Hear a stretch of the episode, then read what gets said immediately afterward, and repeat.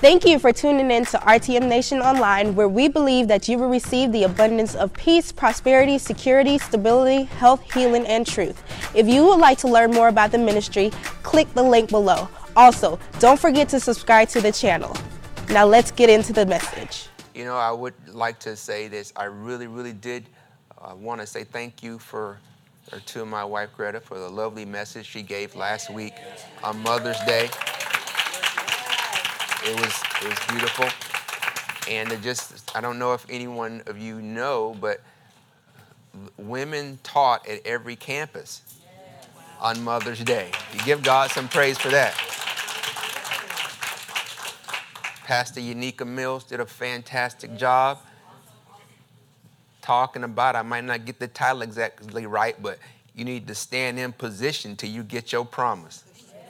Pushed, push what? Push till you receive the promise. Don't sleep on that. You might want to look that one up. That was good too. That was good too. And of course, Pastor Deborah taught in taught in Tampa. Before I engage you this morning, I heard the praise and worship person talk about a Smith story, and I do actually have some Smith stories for you today. So I don't know if, if, if someone's been wiretapping my house or in my mind, but doggone, I do have some. You know, we, we talked about my wife and I had gone to Vegas.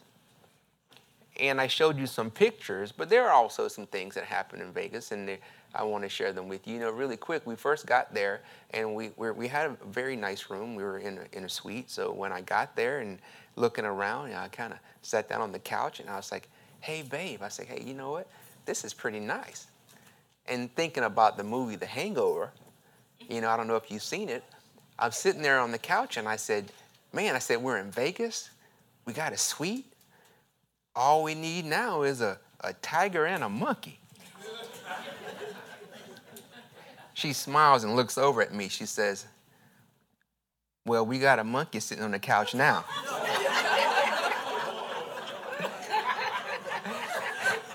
and he's the biggest one to date. I go, oh, you got a little jokey jokes. I see you. I see you. That's the woman I'm living with. Now, now get this.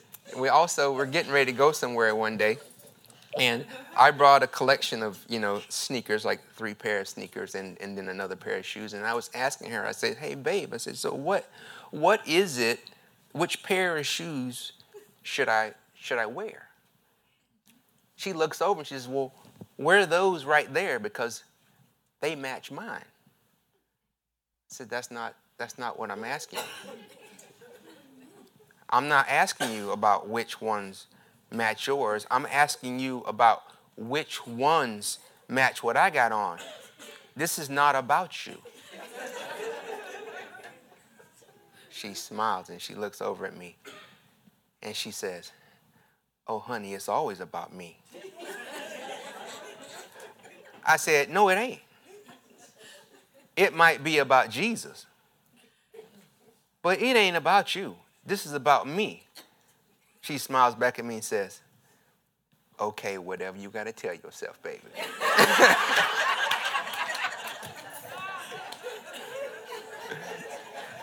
of course, I tell you those because, in particular, that last one, that last one really has something to do with what we're talking about here today. But let's let's go ahead and, and jump into this thing.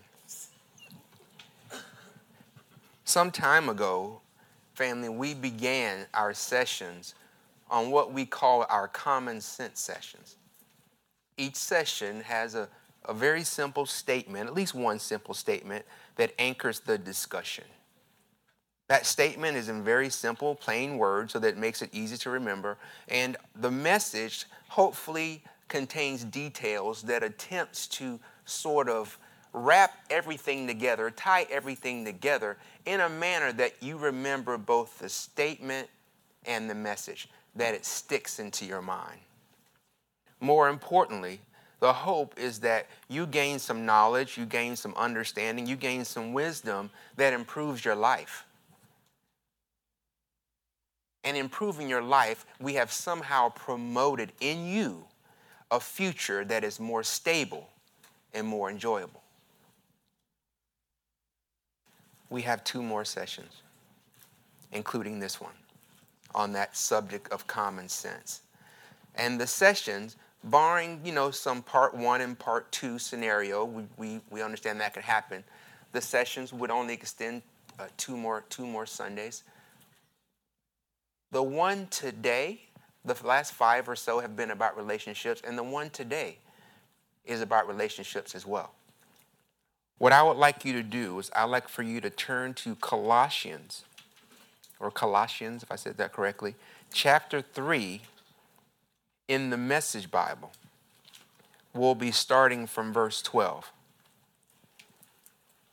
And as you get your, your Bibles and your electronic devices there, if you have something to write with, allow me to give you your anchor statement, your Smithism for today. It is care reflects care. Care reflects care. Starting in verse number 12.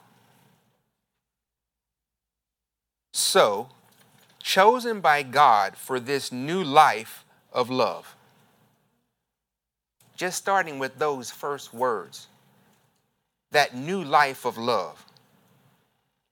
We're going to have some discussions later in this year where we actually drill down and talk about what love really is.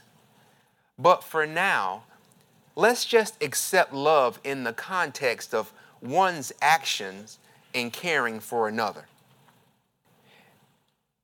Turn to John chapter 14, verse 15 in the Amplified Bible. Now, that place in Colossians is what we're going to kind of call our home base. And by home base, it means that we're going to be going through Colossians, until Colossians 12 through 22 in chapter 3. But as we go through it, we're going to be jumping out into other scriptures and pulling in context and then coming back to home base. So our first jump out is in John chapter 14, verse 15, Amplified Classic. You know, family, love in God, love in Christ is not something that we just do in spurts. Love is a lifestyle.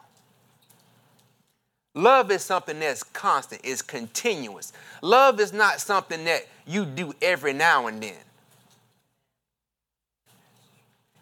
In John 14, Jesus is talking to his disciples and he says this If you really love me, you will keep, obey my commandments.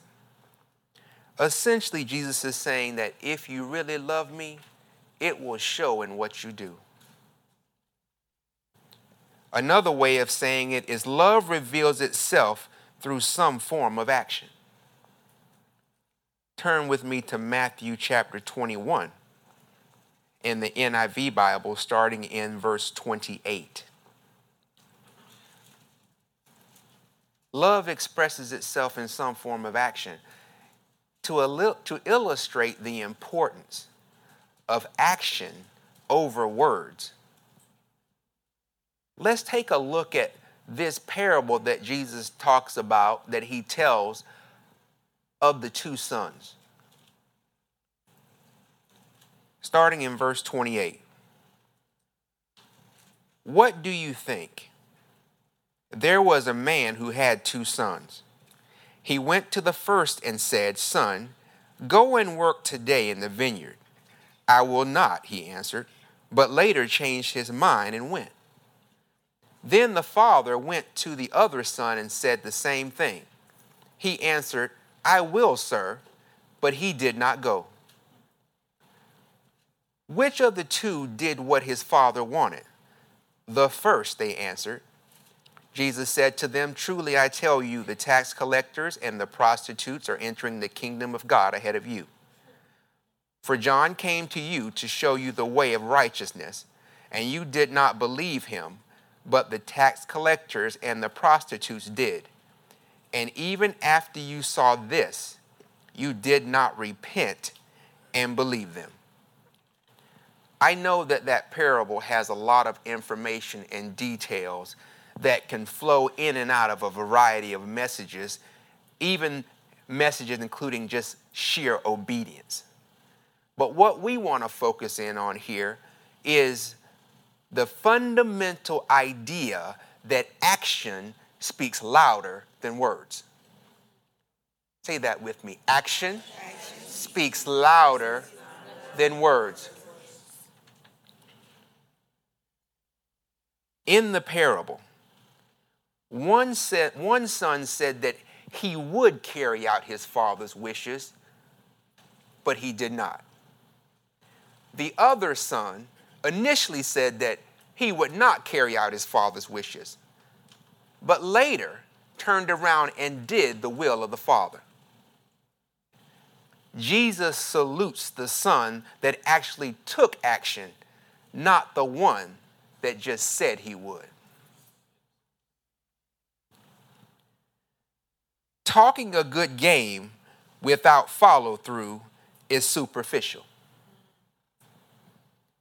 It's what you elect to do that impacts me. Words alone are weak. Just giving me lip service, that won't cut it. It's what you actually do that has an impact on me. When we're talking about action, if you say that you care for me, there must be some supporting action that supports that claim. If you say you care for me, I should be able to look around and see some caring going on. Why? Because care reflects care. If you say that you care for me and I have nothing that I can look around and see that supports that claim, it might cause me to wonder whether or not the words that are coming up out of your mouth are even worth the air they're riding on.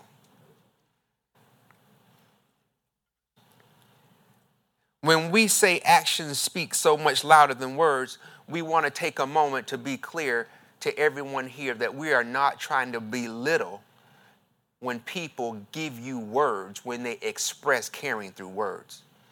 We don't want to belittle that. When people actually say things like they care for you, they say that they love you, those kind of things, they're constructive. Those kind of things are appreciated. We don't want to we don't want to downplay those. But when your words give way to action, when your words ultimately take a back seat to action, it's at that point that your caring becomes real to me. When action takes center stage, your caring becomes real. Action gives your caring clout. It gives your caring appeal. It gives your caring punch. It gives your caring power. When you begin to put action into what you say, when you begin to put action behind how you say you care, all of a sudden that impacts me. Why? Because your actions have a higher level of influence, influence on me, much higher than your words alone ever could.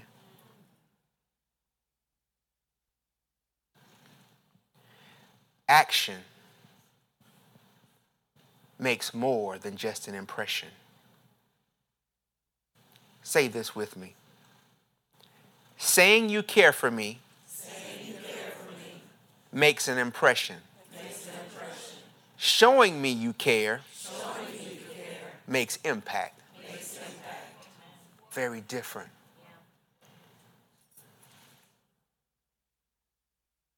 another statement I want you to say. Then we're going to put them all together.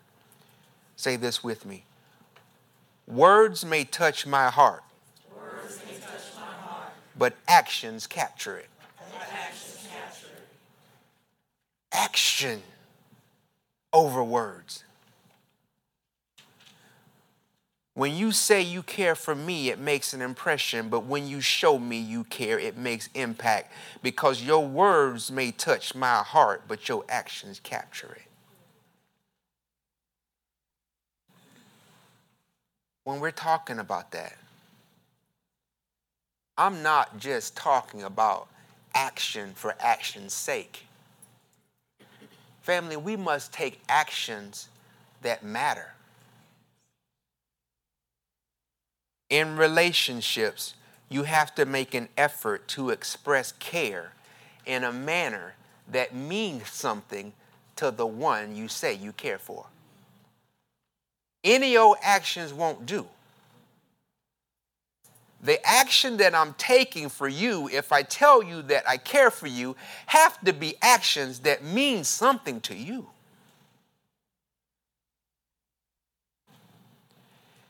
at times we can get so busy and we can miss that point. One person in the relationship can be busy trying to do things for the other, while all the while they keep missing the mark of the things that resonate to the very person they're trying to reach.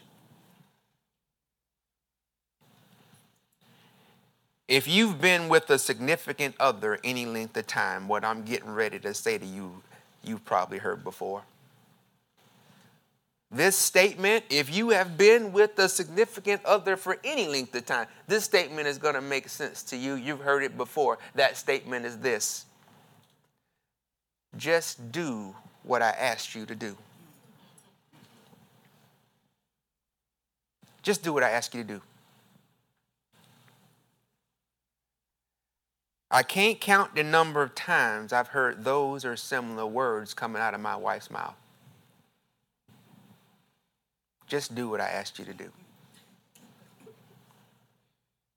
And I'm going to give you an example. And before I give you that, and it's, it's a very real, plausible example for our house. But before I give you that example, I want you to realize this. I'll tell you, I'll admit, I can be a bit of a busybody. And as a matter, say this with me: a Benjamin left alone, a Benjamin left alone is not necessarily a good idea. I can I can be a bit of a busybody. It's it's very possible if you just don't know what I've built, you just don't know what I've done, you just don't know what I've gotten into. So I under I understand the the, the, the behind this example that she has very valid reasons for saying what she, what she says to me, but let me just give it out there for you all to, to see the grand picture. For example, let us say that Greta is getting ready to leave for the day, and she asked me to rearrange some furniture in her room by the time she returns. Now she leaves. And when she leaves, what do I do? I go to the grocery store. I stock the fridge. I begin to maybe make some dinner. If she got a ride with somebody else, maybe I wash her car. I might even, I don't know, fix the lock on some door that was kind of a little shaky. Maybe I start some laundry. Eventually, she returns. She returns and she walks in and she's like, "Hey, babe." I'm like, "Hey, sweetie, how you doing?" She says, "I'm, I'm doing good." So how was the day? I said, "The day was good." I said, "Look, I went to the store. I I, I, I even started laundry. Look, I even I even start started cooking dinner." And she says, "I know it smells good in here." And a shameless plug, she says that because I'm mean on the pots and pans. you better ask somebody to ever put a fork in some of my food, boy. I don't be playing. They be in there singing. They be in there singing. But I'm going through my details. She looks at me and gently raises her hands to stop me. And she asks, Did you rearrange the furniture in that room? I jump back in, looking to hopefully validate my actions. And I said, Well, no, but keep in mind, I went to the grocery store, I started dinner. She, she holds her hands up again. And she says, All those things, honey, are good. But, Ben, just do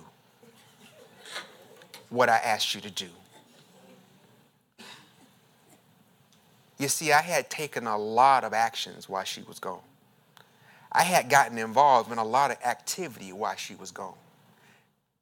Keep in mind, none of the actions I did were bad in and of themselves. All the actions I had taken were just fine, great, wonderful actions. But in all my doing, I had failed to do the very thing that mattered most to her.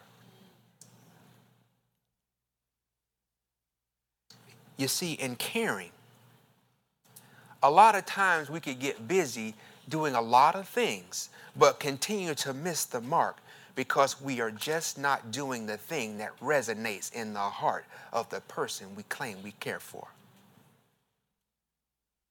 If you would turn to 1 Samuel chapter 15, Message Bible, starting in verse 10.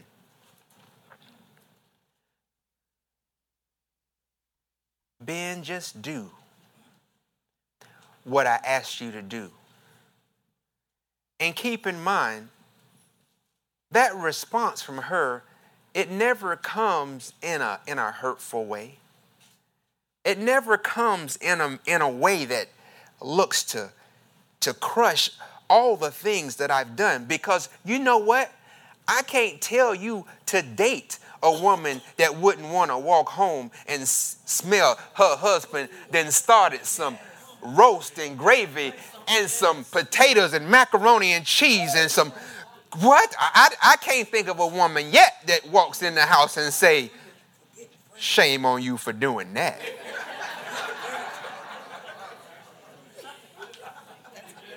I'm talking about what was in the dryer has been taken out of the dryer and folded, and what was up to be washed had been put in to get washed. And I'm, t- I'm hey, I'm no slacker at this thing. In all my doing, though, it's very important that I never forget and never let myself lose sight of. I want to hit the mark of the very thing that resonates to her. In 1 Samuel chapter 15, starting in verse 10. Now, God has told Saul through Samuel, I want you to utterly destroy the Amalekites. Don't leave nothing. Wipe them out. And here we jump in. God is speaking to Samuel. Then God spoke to Samuel I'm sorry I even made Saul king. He's turned his back on me. He refuses to do what I tell him. He, the mean Samuel, he got up early in the morning to confront Saul, but was told Saul's gone. He went to Carmel to set up a victory moment in his own honor. Excuse me, thank you. He went to Carmel to set up a victory monument in his own honor. Ain't that something? It's just like me. I hadn't really done what my wife asked me to do, but when she walked in, I wanted to celebrate everything I had done. Look at what a good husband I am. Once again, completely oblivious to the very fact that no, I really hadn't really done what she asked me to do. Saul's gone. He went to Carmel to set up a victory monument in his own honor and then was headed to Gilgal. By the, time, by the time Samuel caught up with him, Saul had just finished an act of worship. Having, having used Amalekite plunder for a burnt offering sacrifice to God, as Samuel came close, Saul called out, called out, God's blessing to you. That's like me when Greta walked in the door. Hi, Greta, how you doing? Proud of myself. He calls out God's blessing to you. I have accomplished God's plan, God's plan to the letter. Samuel said, So what's this I'm hearing, this bleating of sheep and mooing of cattle? Only some Amalekite loot, said Saul. The soldiers saved back a few of the choice cattle and sheep to offer up in sacrifice to God. But everything else was destroyed under the holy under the holy ban. Everything was to be destroyed, period. Not everything except the stuff you thought you wanted to keep. Enough, interrupted Samuel. Let me tell you what God told me last night. Saul said, Go ahead, tell me. And Samuel told him, When you started out in this, you were nothing, and you knew it. Then God put you at the head of Israel, made you king over Israel. Then God sent you off to do a job for him, ordering you, Go and put those sinners, the Amalekites, under a holy ban. Go to war against them until you have totally wiped them out. So, why did you not obey God? Why did you grab all this loot? Why, with God's eyes on you all the time, did you brazenly carry out this evil? It says Saul defended himself. He's getting ready to try to come up with a scenario, a case, a reason as to why his modified instructions are really God's instructions. Saul defended himself. What are you talking about? I did obey God. No, you did not. I did obey God. I did the job God set for me. I brought in King Agag. Agag, right there was he said, I brought in. It should have resonated something in his mind. You cannot bring in anything if you have truly destroyed all.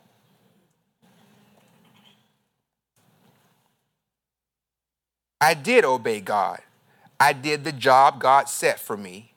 I brought in King Agag and destroyed the Amalekites under the terms of the holy ban. So the soldiers saved back a few choice sheep and cattle from the holy ban for sacrifice to God at Gilgal. What's wrong with that? Then Samuel said, Do you think all God wants are sacrifices, empty rituals just for show? He wants you to listen to Him. Plain listening is the thing, not staging a lavish religious production. The King James Version in that verse 22 says, To obey is better than sacrifice. God does not want large, lavish, showy sacrifices in an effort to please Him. He just wants you and I to do what He asks us to do. Conveying your love and commitment through day to day, 24 7, all the time actions means so much more than large, showy moments of sacrifice. In relationships, hear this clearly. In relationships, people can get into or find themselves in an unhealthy sac- an unhealthy cycle of living by sacrifice. An unhealthy cycle of living by sacrifice. In other words, they kind of get themselves, they fall into the trap of depending on great, grand events to keep their relationship afloat. Their relationship have gotten into a pattern. A pattern, a life, a life that ebbs and flows, ebbs and flows through long periods of no engagement and then sudden spikes of the spectacular. Back to long periods of no engagement, only to see spikes in the spectacular to return back to no engagement. They find themselves in a cycle that depends on grand events to keep their relationship afloat. What do I mean by grand events? For us that live here in Florida, a grand event could be something like a trip to New York or Hawaii. A grand event can be a trip to California or a trip to Greece. A grand event can be that all inclusive paid retreat to Jamaica. A grand event can be that getaway in the mountains. Whatever it is that means grand to you, that's what that getaway can be. And keep in mind, those events, those activities in and of themselves, they're not bad things. However, if those things are what your relationship hinges on, that's a problem. Your relationship can't hinge on the spectacular. As fine as taking a trip is, as fine as a, having a getaway is, as fine as the spectacular, spectacular, spectacular event is, if that event is supposed to be the thing that resolves an issue that's really stemming from the lack of frequent engagement, that's a problem. Because the, the, the sporadic, momentary, months and months and months in between spectacular event, that one blip on the radar can't be the thing that keeps your relationship together.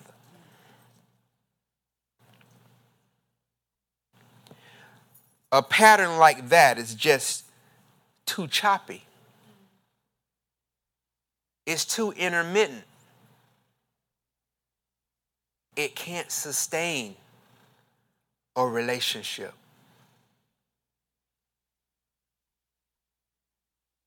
Say this with me caring is not intermittent, is not intermittent. it must be a consistent lifestyle. Intermittent caring won't caring won't get the job done.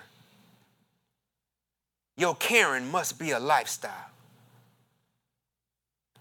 Look, you all know that last Sunday was Mother's Day. And I pray that everyone here who is a mother or you know has people that look at them as a mother, I pray that you had a very good Sunday. When I think about Greta, and as you know, we celebrated Greta as a mom here, and I thank you for that. I celebrated Greta at home, and the children celebrated their mom at home being a mom. All of those celebrations, all of those thank you for being who you are and for what you mean, all those things indeed happened, and I am so thankful that they did. Later, though, I said to Greta, I said, I want you to know that every day is your day as far as I'm concerned.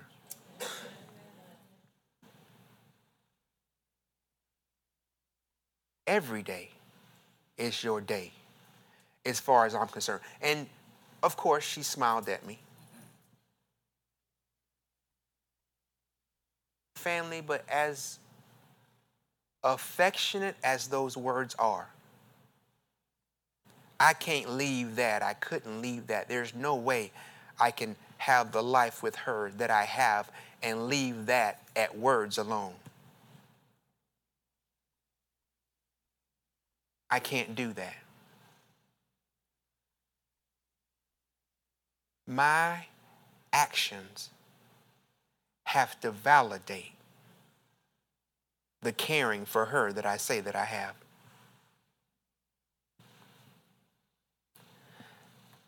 My actions have to prove me true. They have to prove me true in the fact that I say I care. My actions have to show up and validate me. So, what do I do? I keep my wife, I keep Greta, I keep this woman in a constant zone of caring. I keep her immersed in a constant environment of love. And, and, and I'm not just giving this lip service, I'm real. I keep her immersed in an environment of love. I'm talking about her every time she opens her eyes, it's right there kind of love. I'm talking about her. She never has to wonder because every time she look up, ooh, it's right there again kind of love. I'm talking about just when she think it can't get no better. Oh girl, don't check yourself because here come a new level kind of love. I'm talking about I keep her immersed in a cycle where the actions that show that I care are consistently and constantly bombarding her in her life. My actions validate me. And as my actions continue to prove me true, her heart is mine. I don't have to wonder. I don't have to ask. It's not even up to her.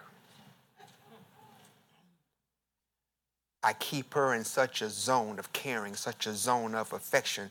My actions bombard her so regularly that she has no defense against how she feels about me. No defense. Why? Because my actions validate me. Caring for me is a lifestyle.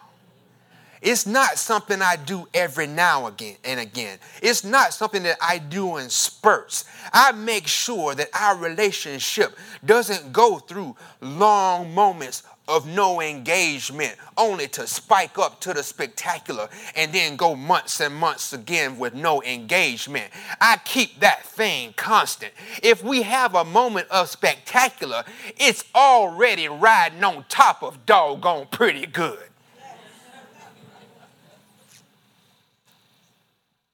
If the relationship is somehow depending on solely the spikes the, in the spectacular to sustain it and trying to replace spectacular with the issue of being a lack of engagement, there is a problem.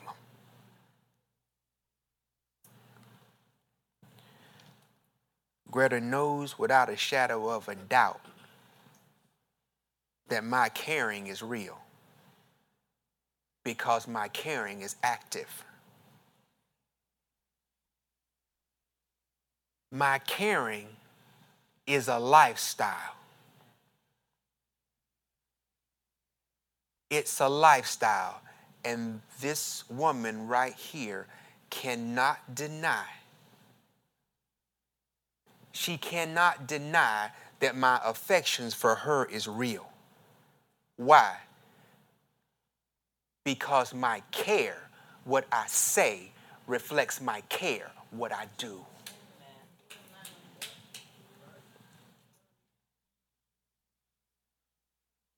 It is undeniable. As a matter of fact, it is so undeniably thick that it is even undeniable to the outside naked eye.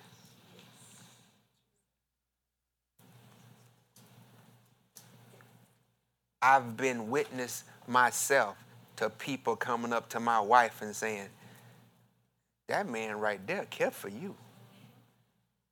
I'm not talking about friends. I'm talking about people. We were, we were in the car dealership the other day, and the man at the counter interrupted us, came from around the corner to told my wife, say, you better not ever leave this man. At first, I was kind of concerned. Is he eyeing me? I ain't know what the deal was. But he came around, and then, you know, he kind of clarified it. But he say, he say, hey, you don't know. He say, he told Greta, you better not ever leave this man. It is evident how much he loves you. Remember that? Why? Because caring for her, for me, is a lifestyle. Friends and acquaintances in my circle, my caring for them is not spur of the moment. It's what I do as a lifestyle. To each and every one of you, hey, welcome to the Smith family. When I look at you, caring for you is not something I expect to do intermittently. No, it's a lifestyle.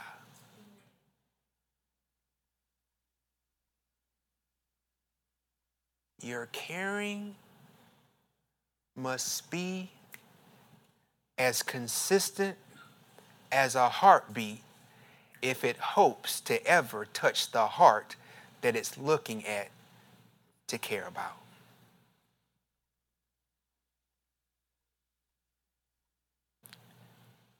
Say this with me. My care, My care what, I say, what I say, must reflect, must reflect my, care, my care, what I do.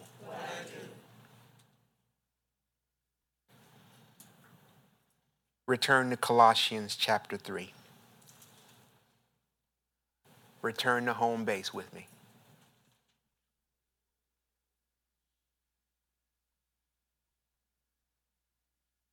Colossians chapter 3, verse 12.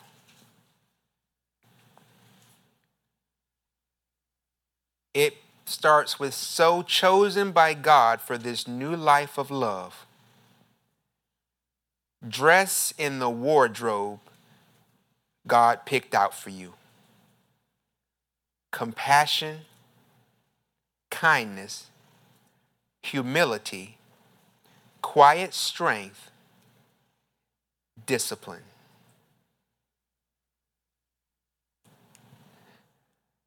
We're going to pick up there next time, family. I'm going to leave you today with these words God expects us to live a life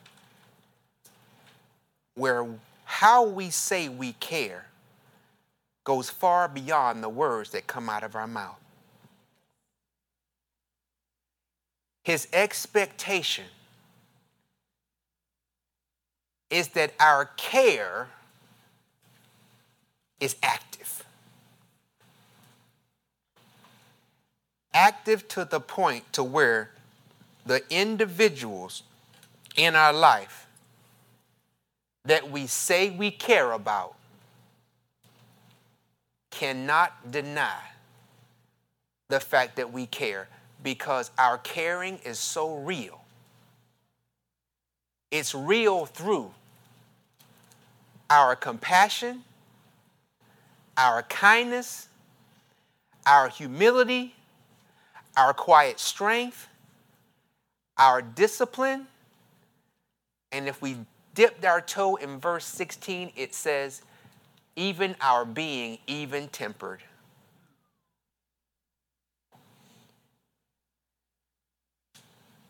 We want to get ourselves to the place to where we're not just giving lip service into this world but the world will look at us look at us and without a doubt know that we are the people that demonstrate care reflects care. We'll chat some more next week. Let's pray. We pray that today's message was a blessing to you. If you would like to help us further expand the vision, simply text the word GiveRTM to the number 41444 or visit us online at www.revealingtruth.org. Now remember, Jesus loves you.